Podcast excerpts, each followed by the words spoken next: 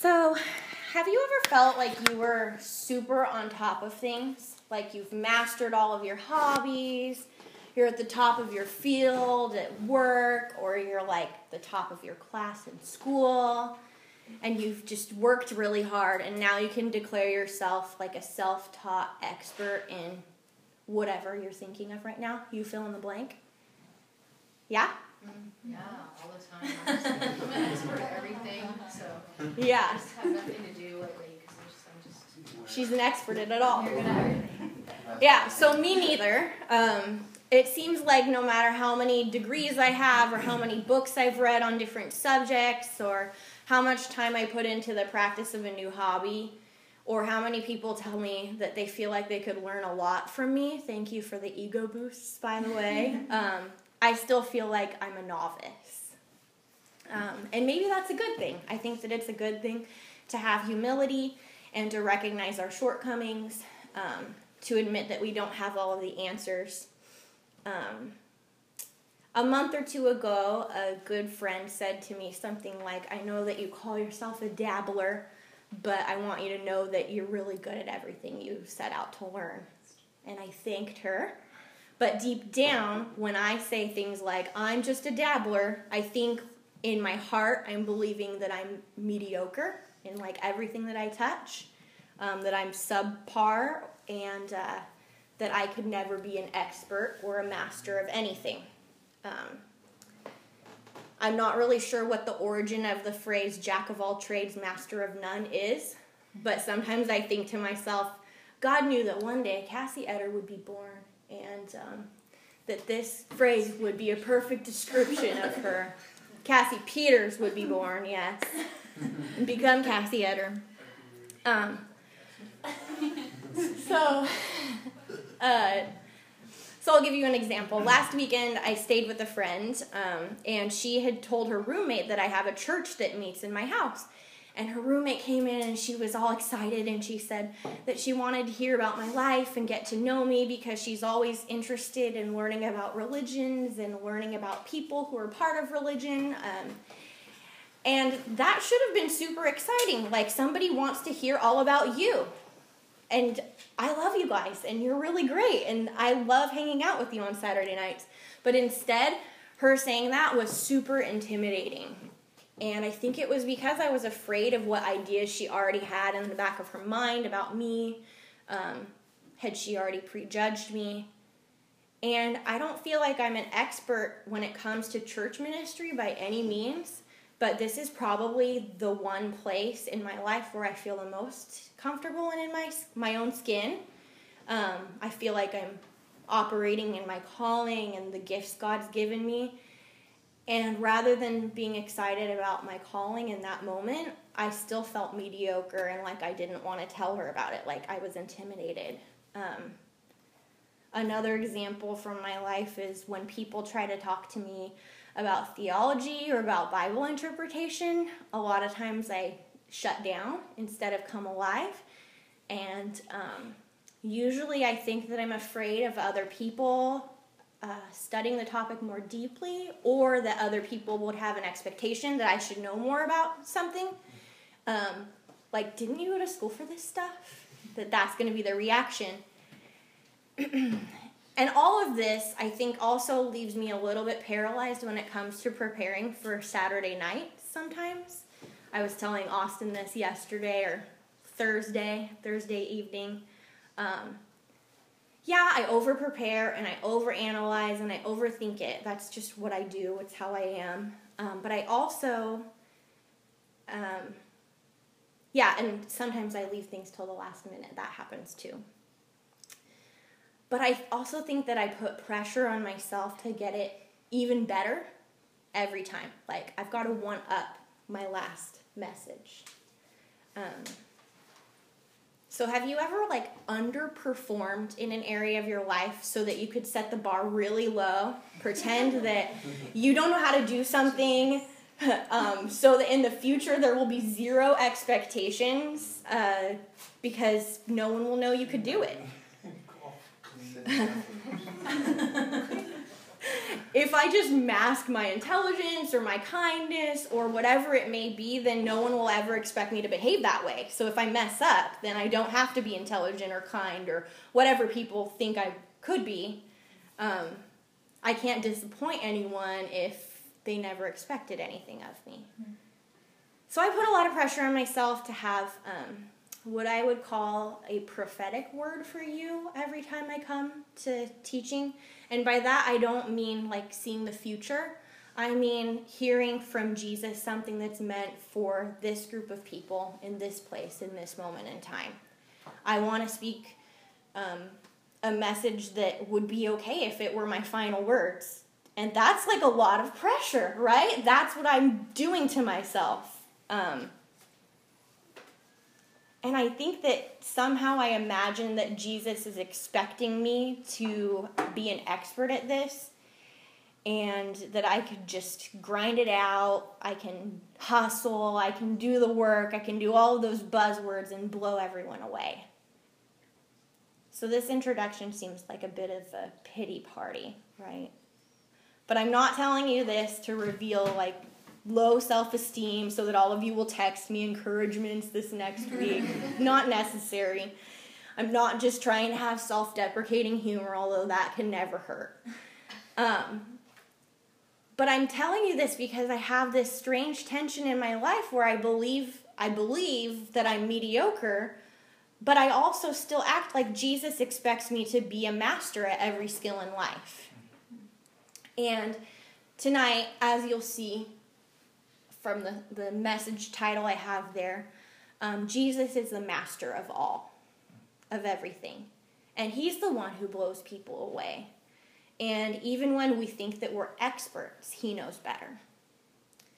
So last week, Tyler taught on the first parts of Luke chapter 4, and he focused most of his message, I did go back and listen to it, um, on the time that Jesus spent in the wilderness being tempted by the devil. And he talked about types of temptations we can face too, and practical ways that Jesus overcame those temptations. And then he read this story of Jesus teaching in the synagogue in Nazareth, his hometown. And the people there um, rejected his message and they ended up walking him to this edge of a cliff. And they were hoping to kill him, to just shove him off the edge of the cliff. And this week in our women's small group, um, several of us including me, were struck by this part of the story in Nazareth, and this is in Luke 4:22. It says, "Everyone spoke well of him, Jesus, and was amazed by the gracious words that came from his lips. How can this be?" they asked. "Isn't this Joseph's son? How is it that Oh, sorry, that was the end of the verse. Isn't this Joseph's son? So the thing that stuck out to me was that they were amazed. And yet Jesus responds to them with a reprimand, right? He he tells them no prophet's ever welcomed in his hometown. But I was really confused because I was thinking, weren't the people just amazed? Weren't they speaking well of him? And so since Tuesday, I've gotten a little bit of insight into that. Um, but I'm going to read this next section of Luke first.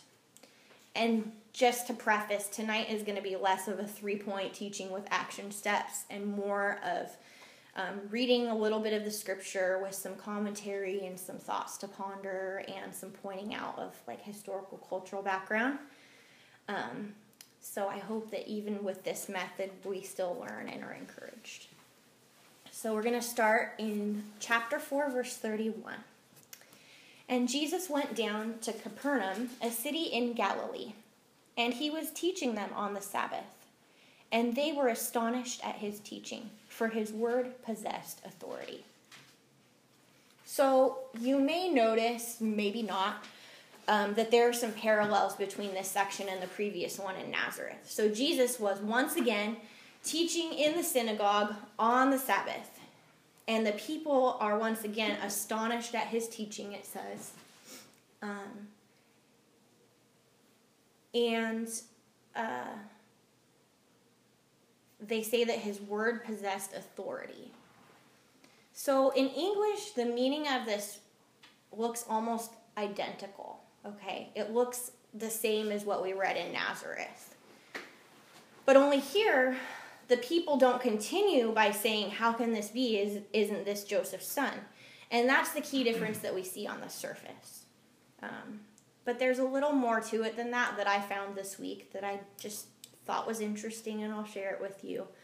Um, have you ever seen one of those BuzzFeed articles or like a clickbait article that sends you out to a junky website with the headline of 10 most misused words or something like that? Yeah. Um, so in the New Living Translation, the word in 422 and the word in 432 are exactly the same. It translates it amazed. The people were amazed. And in the English Standard Version, which we're reading tonight, um, verse 22 says marveled, and verse 32 says astonished. So, usually I think that marvel and astonish and amaze, they're all the same word, right? Does anybody know the difference between these words? I've never really thought about that before. Um, but in Greek, they're very clearly different words. They don't have the same root, there's nothing that's similar about them. Their definitions are pretty close, though. Um, but the implication in Nazareth is that the people wondered to themselves about Jesus. So um, they wondered or marveled, they were astonished, they were surprised at. So they're kind of like turning this all over in their heads. And I think Jesus could see that. And that's why they immediately go to, Isn't this Joseph's son? Um, they were kind of talking amongst themselves. And in verse 32 here, um, the word is amazed, and it means to amaze, overwhelm, astound, to literally strike out of one's senses.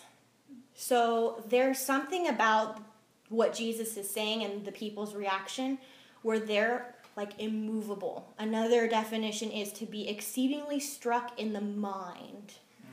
right? So my definition, they're mind blown.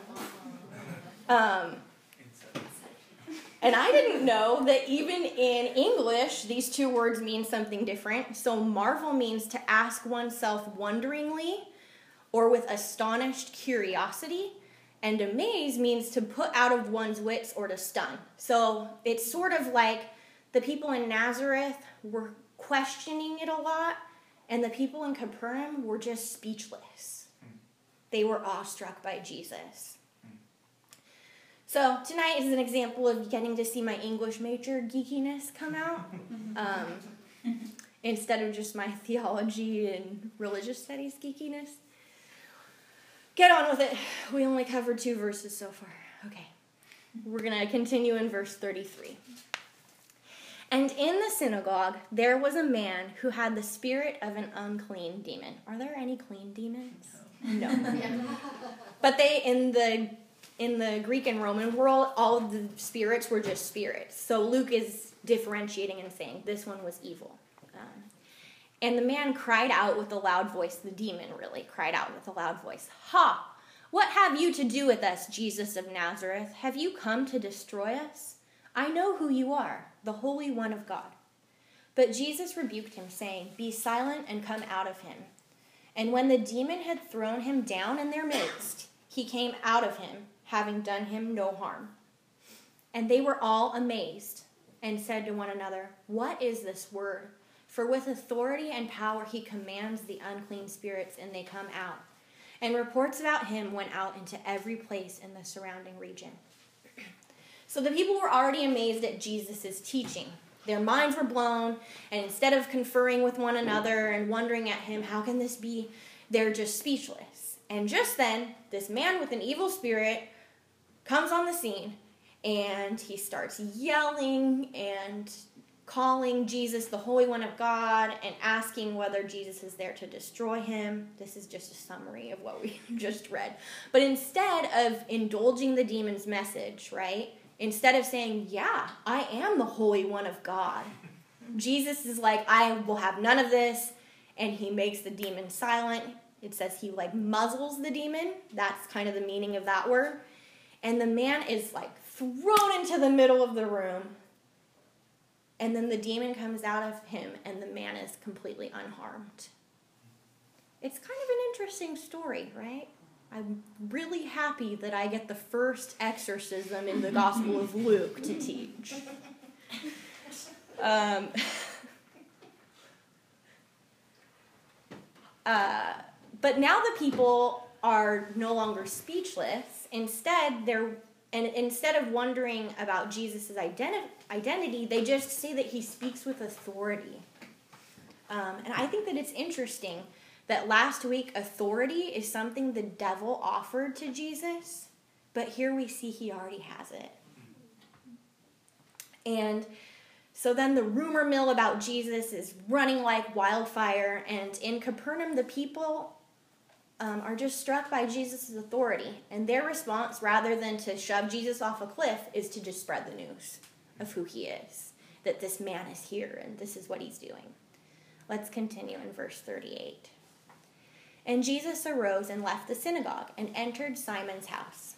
Now, Simon's mother in law was ill with a high fever, and they appealed to him on her behalf. And he stood over her and rebuked the fever, and it left her, and immediately she rose and began to serve them. So, just a couple of observations here. Um, I think we should take note that Simon was married, and this is Simon Peter. He's going to be called Peter later on. This is one of Jesus's um, first disciples. And this is Peter's, Simon's mother in law that Jesus heals. And also, this reference to the woman's high fever is an example, like we talked about in the introduction to the gospel. It's an example of Luke's medical language um, and expertise as a physician. Um, it's really interesting to me, though, the way that um, the fever behaves and the way Jesus responds. So there's some similarity to the story um, between this story and the demon possessed man, at least that I saw. So I don't think that Simon's, I want to be clear, I don't think Simon's mother in law was demon possessed and that that was causing her fever. I just want to make that really clear. In fact, Luke's language is the clearest of all the gospel writers that demon possession is very different from natural illnesses. He separates them completely in, in the way he writes about it. At least that's what I've heard. I haven't read the Gospel of Luke in Greek, but scholars say that he's very clear that demon possession is different from fevers and blindness and leprosy. But nonetheless, um, Luke writes that Simon's mother in law was gripped or was held captive by this high fever. And again, Jesus rebukes it. So both the demon possessed man and Simon's mother in law were held captive. Um, and so I think it's really cool that we're seeing Jesus' words from last week's message and from Isaiah 61 that the captives would be released. We're seeing that fulfilled here. And then I also just love the inclusion of how this woman just immediately was healed. I mean, fevers usually are a sign of infection, and that can be really exhausting. But she's like instantaneously energized, and she's able to serve them. Serve them what? Uh, probably food. Food and drinks, I don't know. Um, and I don't think we're supposed to take that as like a woman's place is in the kitchen kind of thing. Um, I think that anytime somebody's healed, somebody hears a word from God, or is like genuinely touched by Jesus, they respond by desiring to serve Him. And I think that Simon's mother in law just used what she knew best to honor Jesus and to express her gratitude. Verse 40. Now, when the sun was setting, all those who had any who were sick with various diseases brought them into him. And he laid his hands on every one of them and healed them. And demons also came out of many, crying, You are the Son of God. But he rebuked them and would not allow them to speak because he knew that he was the Christ. Because they knew he was the Christ. Jesus obviously did know he was the Christ too. so, have you ever had a super long day no, none of us have long days. None of us are like on call at a hospital and there for 26 hours or anything. um, I think that this is probably a definition of a, of a long day. So if you're following the story, Jesus taught in the synagogue that morning. He showed his mastery over God's word. He cast out a demon, showing mastery over evil spirits. He healed a woman of a fever, showing this mastery over sickness and physical disease. And that's all in one day. And now the sun is setting. And instead of getting some rest, people just keep bringing more and more sick people to him. So, why does Luke include that the sun is setting? I want us to remember that it's the Sabbath. So, on the Sabbath, it would have been unlawful to travel very far or to carry any burdens, literally carry your sick people. You're not supposed to carry anything or walk very far. So, the, the sun setting and these law abiding Jews, mostly law abiding, I guess, they're leaving a little bit early because it's not quite sunset. They can now bring Jesus their sick and diseased um, and Jesus had a human body. He must have been incredibly tired, right? But I think it's amazing that he continues to just selflessly serve these people, um, to heal them and to release them from the control of disease and of demons. And then, speaking of demons, have you ever wondered why Jesus doesn't want them to tell anybody who he is? He does he's always telling them to be quiet and don't tell anyone that I'm the Christ. Um, well, one commentator, commenter, commentator, mm-hmm. commentator. One of them says that um, Jesus wanted to show the people by his words and deeds what kind of Messiah he was, in contrast to their popular notions. So he wanted to show them that their expectations were wrong before revealing himself as the Messiah. I'm not the kind of Messiah that you think I'm going to be, and this is who I am. Um, so Jesus, he spent his whole Sabbath teaching and healing people, which some people, they're going to argue about it a lot later on in this gospel, would say that it was unlawful, that he broke the Sabbath, um, that he was disobeying God by healing. Um, and I think maybe even Peter's mother-in-law was was breaking the Sabbath by cooking for them, serving them. Um, and then this is what happens next. Verse 42. And when it was day, he departed and went into a desolate place. And the people sought him and came to him and would have kept him from leaving them. But he said to them, I must preach the good news of the kingdom of God to other towns as well for I was sent for this purpose. And he was preaching in the synagogues of Judea. So I think this is an instance of Jesus resting after the longest day ever. He departed to a desolate place. In the Gospel of Mark, it says that Jesus did this in order to pray. But to me, there's no indication that Jesus had slept the night before. He was healing people all night. And I'm wondering if he got away to just sleep or um, did he just wait until everyone else fell asleep so that he could steal a few minutes away with his father? Because Jesus knew what true rest looked like. And sometimes that's sleep. I'm not sure if that's what he did here.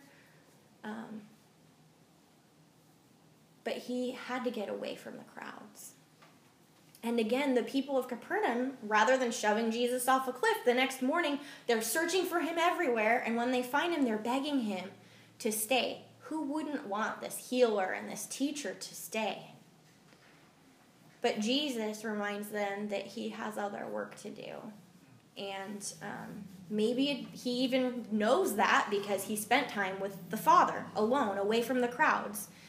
Maybe he would have, I mean, not that it would have been sin for him to stay or something, but maybe he was reminded of what he needed to do next because he took that time with, with God. So, last section for the evening. He's been preaching in the, in the synagogues of Judea. I don't know how much time is passing between that part and this. We'll start chapter 5 right now. We're going to read 11 verses and then we'll wrap up for the night. On one occasion, while the crowd was pressing in on him to hear the word of God, he was standing by the lake of Gennesaret, or Galilee. Galilee is easier to say than Gennesaret. Come on, Luke. Use the easier name. Verse 2 And he saw two boats by the lake, but the fishermen had gone out from them and were washing their nets. Getting into one of the boats, which was Simon's, he asked him to put out a little from the land. And he sat down and taught people from the boat. And when he had finished speaking, he said to Simon, Put out into the deep and let down your nets for a catch.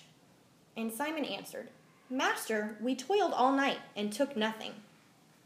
But at your word, I will let down the nets. And when they had done this, they enclosed a large number of fish. And their nets were breaking. They signaled to their partners in the other boat to come and help them. And they came and filled both boats so that they began to sink. But when Simon Peter saw it, he fell down at Jesus' knees, saying, Depart from me, for I am a sinful man, O Lord. For he and all who were with him were astonished at the catch of fish they had taken. And so also were James and John, sons of Zebedee, who were partners with Simon. And Jesus said to Simon, Do not be afraid. From now on you will be catching men. And when they had brought their boats to land, they left everything and followed him. So, this is the story of the calling of the first disciples. Um, so, this previous crowd, probably the same crowd from Capernaum, um, Galilee and Capernaum are near each other, the Lake of Galilee. Um, they were desperate for a touch from God as they brought their sick to Jesus in the middle of the night, right? And now I think the crowd is desperate to hear a word from God because the crowd is literally crowding Jesus so much that he's like, hey, there's a boat, and I can get a, a, a little bit of distance from these people and teach them from the boat. Another fun fact is um, that the Sea of Galilee or Gennesaret has these interesting hills um, actually, this picture right here that you'll see again later, kind of large, this is the Sea of Galilee.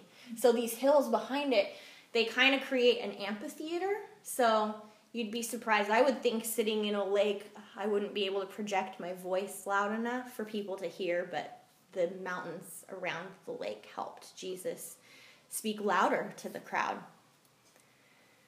Um, so he shares with the people from the boat. Um, I think it's also interesting that Jesus saw the value of sharing the good news in the synagogue. He also saw the value of sharing the good news outside of the synagogue, just out in nature.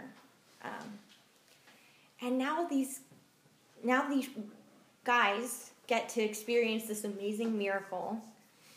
Um, and Simon and his business partners, before Jesus commandeered the boat, they were cleaning their nets, which means that they had just finished their work day or their work night.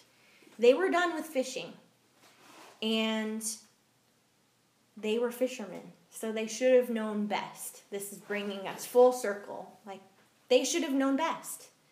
They were the experts, they were the masters of fishing. Um, they knew what the best conditions for fishing were. And they knew that it's better to fish at night in the shallow part of the lake than it is to fish during the brightness of the day in the deep waters. And Jesus tells them to go out into the deep water and let down their nets. And they'd already fished all night and they yielded nothing. But when Jesus told Simon to let down his nets, he said, At your word. And Simon had already listened to Jesus' teaching. He'd already seen Jesus heal his mother in law and dozens, hundreds maybe, of other people who got brought to, I think, Simon's house all night in the previous section. Um, and Jesus had already shown himself to be this, this master or this expert over so many areas of life. But was Jesus also the master over the profession of fishing? like being a fisherman? He is. Who knew? Um, I think that that's why Simon responds with a depart from me, I'm a sinful man, because even what Simon knew absolutely best in this life. He knew it. That's the thing he knew best. Jesus still knew better. Um, and Jesus, he beautifully provides this amazing catch that's so amazing, probably, that the, well, yes, so amazing that the boats almost sink. Um, but also, probably, we don't know for sure. Um, he, he's providing for Simon and James and John. You know, we, we already heard Simon is married. So maybe there was somebody who was there to clean the fish and to sell them and provide for their families because they get up and leave everything um, to follow Jesus. Okay, so I'm a minister, which, you know, when you look at Jesus, you kind of think, okay, well, that might be his profession too, right? If he had one. So it's kind of easy for me to wholeheartedly believe, yeah, Jesus knows better than I do at my calling, or, you know, when it comes to ministry, he knows better than I do. But I don't always believe that Jesus knows better than I do in other areas of life. Mm, do I believe that sometimes, even if it doesn't make any sense at all, uh, because I fished all night and I worked so hard without any results, that Jesus might still be saying, let down the nets? Do I believe that He's the master of all, that He exceeds my understanding, and that He doesn't expect me to be an expert? Um, at least not without His expert help, leading and guiding me in every area of life. Do I believe that even when I think I know best, Jesus knows better? Sometimes I think that I believe Jesus knows a lot about certain areas, but there's other areas where I, I've got a little more training than you, Jesus. I feel like I, I know what I'm doing here. Um, but sometimes we don't even let ourselves listen for his voice to tell him to hear whether he's telling us to do something different than we do as auto on autopilot. Like, well, I know that fishing at night in the shallow is better. Um, sometimes when we try to work it all out with our own way, we have zero results, like Peter did. Um, but if we would stop and listen to Jesus' voice, he might be telling us to do something that in our own brains doesn't seem quite right, but he knows and um, he provides.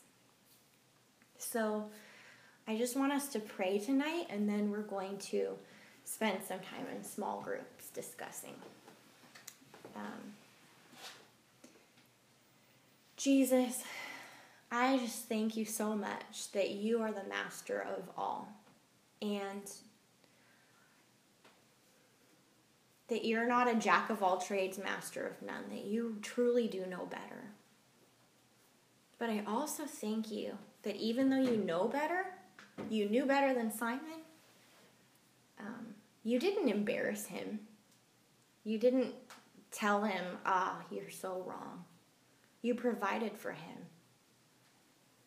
And even in the ways that you're so much greater than we could imagine, even in being the master of, of everything, you never stop serving us.